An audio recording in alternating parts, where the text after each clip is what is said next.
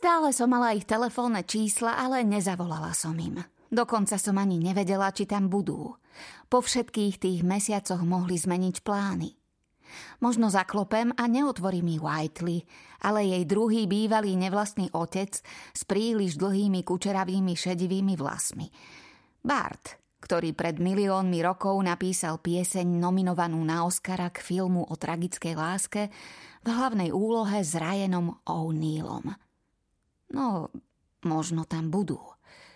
Možno chcem vidieť, ako sa budú tváriť, keď ma poprvýkrát zbadajú ich nenacvičené pohľady. Na druhej strane, keďže nevedeli, že za nimi mierim, stále by som to mohla otočiť – Stále by som sa mohla pridať k rodičom v Dreamlande. Po filme Piatkové dievča by sme zbehli na krabí koláč a ústrice do shakedownu, pozdraviť majiteľa Artyho a mohla by som predstierať, že som nepočula, ako šepká môjmu otcovi, keď zájdem na toaletu. By sa už naozaj spametala. Ako by som bola zranený závodný kôň, ktorého sa rozhodli neutratiť. Nie, že by to bola Artyho chyba. Takto prirodzene zareagujú všetci, keď zistia, čo sa stalo. Môj priateľ Jim zomrel v poslednom ročníku na strednej. Náhla smrť lásky tvojho života by sa nikomu nemala prihodiť v puberte.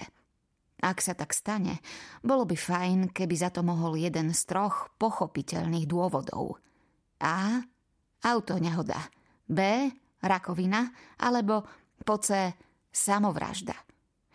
V takom prípade by po výbere vhodného písmenka mohol najbližší dospelý urýchlene odviesť vašu pozornosť na knihy typu Pomôž si sám, aby vám pomohli vyrovnať sa s tým. Ak však smrť vášho priateľa zostala nevyriešenou záhadou a vy zízate do neznáma, na celom svete nenájdete film ani knihu, ktorá by vám s tým pomohla. Možno s výnimkou exorcistu. Keby som sa na to dnes vykašľala, moji starí priatelia by prišli a odišli z Winkraftu a tým by to haslo.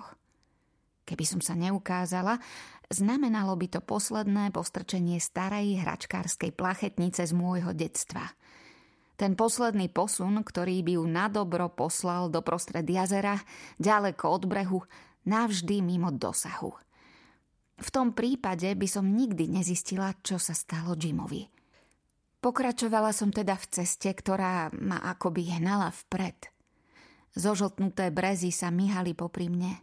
Most, nečakaný, znepokojivý výhľad na prístav, kde sa zlietli vysoké biele plachetnice, ako stádo hodujúcich jednorožcov pred zmiznutím. Nemohla som uveriť, ako dobre si pamätám cestu. Na Exonovej doľava na Elmovej vpravo a znovu vpravo na stopke, kde hazardujete so smrťou. Potom obytné prívesy s vyvesenou bielizňou a vyfučanými pneumatikami v predzáhradke.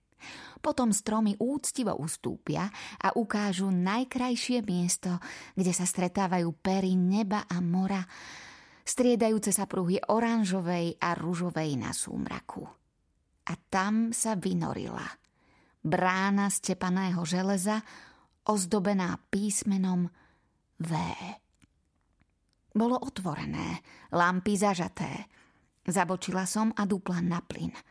Vetvy duba leteli popri mne ako stužky uvoľnené z vrkoča. Vietor skúčal cez otvorené okná. Za ďalšou zákrutou som zbadala sídlo, chrliče v tvare vrán, navždy usadené na streche. Zastavila som a takmer som sa nahlas rozosmiala pri pohľade na štyri autá zaparkované jedno vedľa druhého. Nepoznala som ich až na Martinu Hondu Accord s nálepkou na nárazníku s nápisom Zatrúb na počesť teórie relativity. Keby som sa však trochu posnažila, priradiť autá k ich majiteľom by mi nezabralo veľa času. Ja som sa zmenila. Veľmi no súdiac podľa aut, oni ani nie. V spätnom zrkadle som skontrolovala svoj výzor. Zasiahla ma hrôza, nepodarený vrkoč, popraskané pery, lesklé čelo. Vyzerala som, ako by som práve odbehla maratón a dorazila posledná. Ocko má vždy vo dverách auta papierové utierky, tak som si jednou z nich osušila tvár, Poštípala sa do líc, zastrčila uvoľnené pramene tmavohnedých vlasov za uši. Potom som vybehla po kamenných schodoch a zabúchala mosadzným klopadlom. Nič. Zazvonila som na zvonček. Raz, dva razy, tri razy. Všetko v jednom vyšinutom slede, pretože som vedela, že ak by som zaváhala, stratila by som odvahu. Prepadla by som sa ako nejaká stará čižma chytená do pasce na homáre, rovno na dno mora. Dvere sa otvorili. Stál v nich Kipling.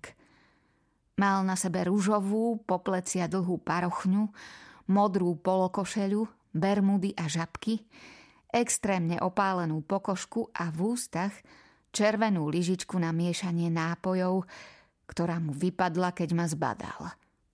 Bože, dobrý, asi ma porazí, zvolal so svojím južanským prízvukom z bavlníkových plantáží.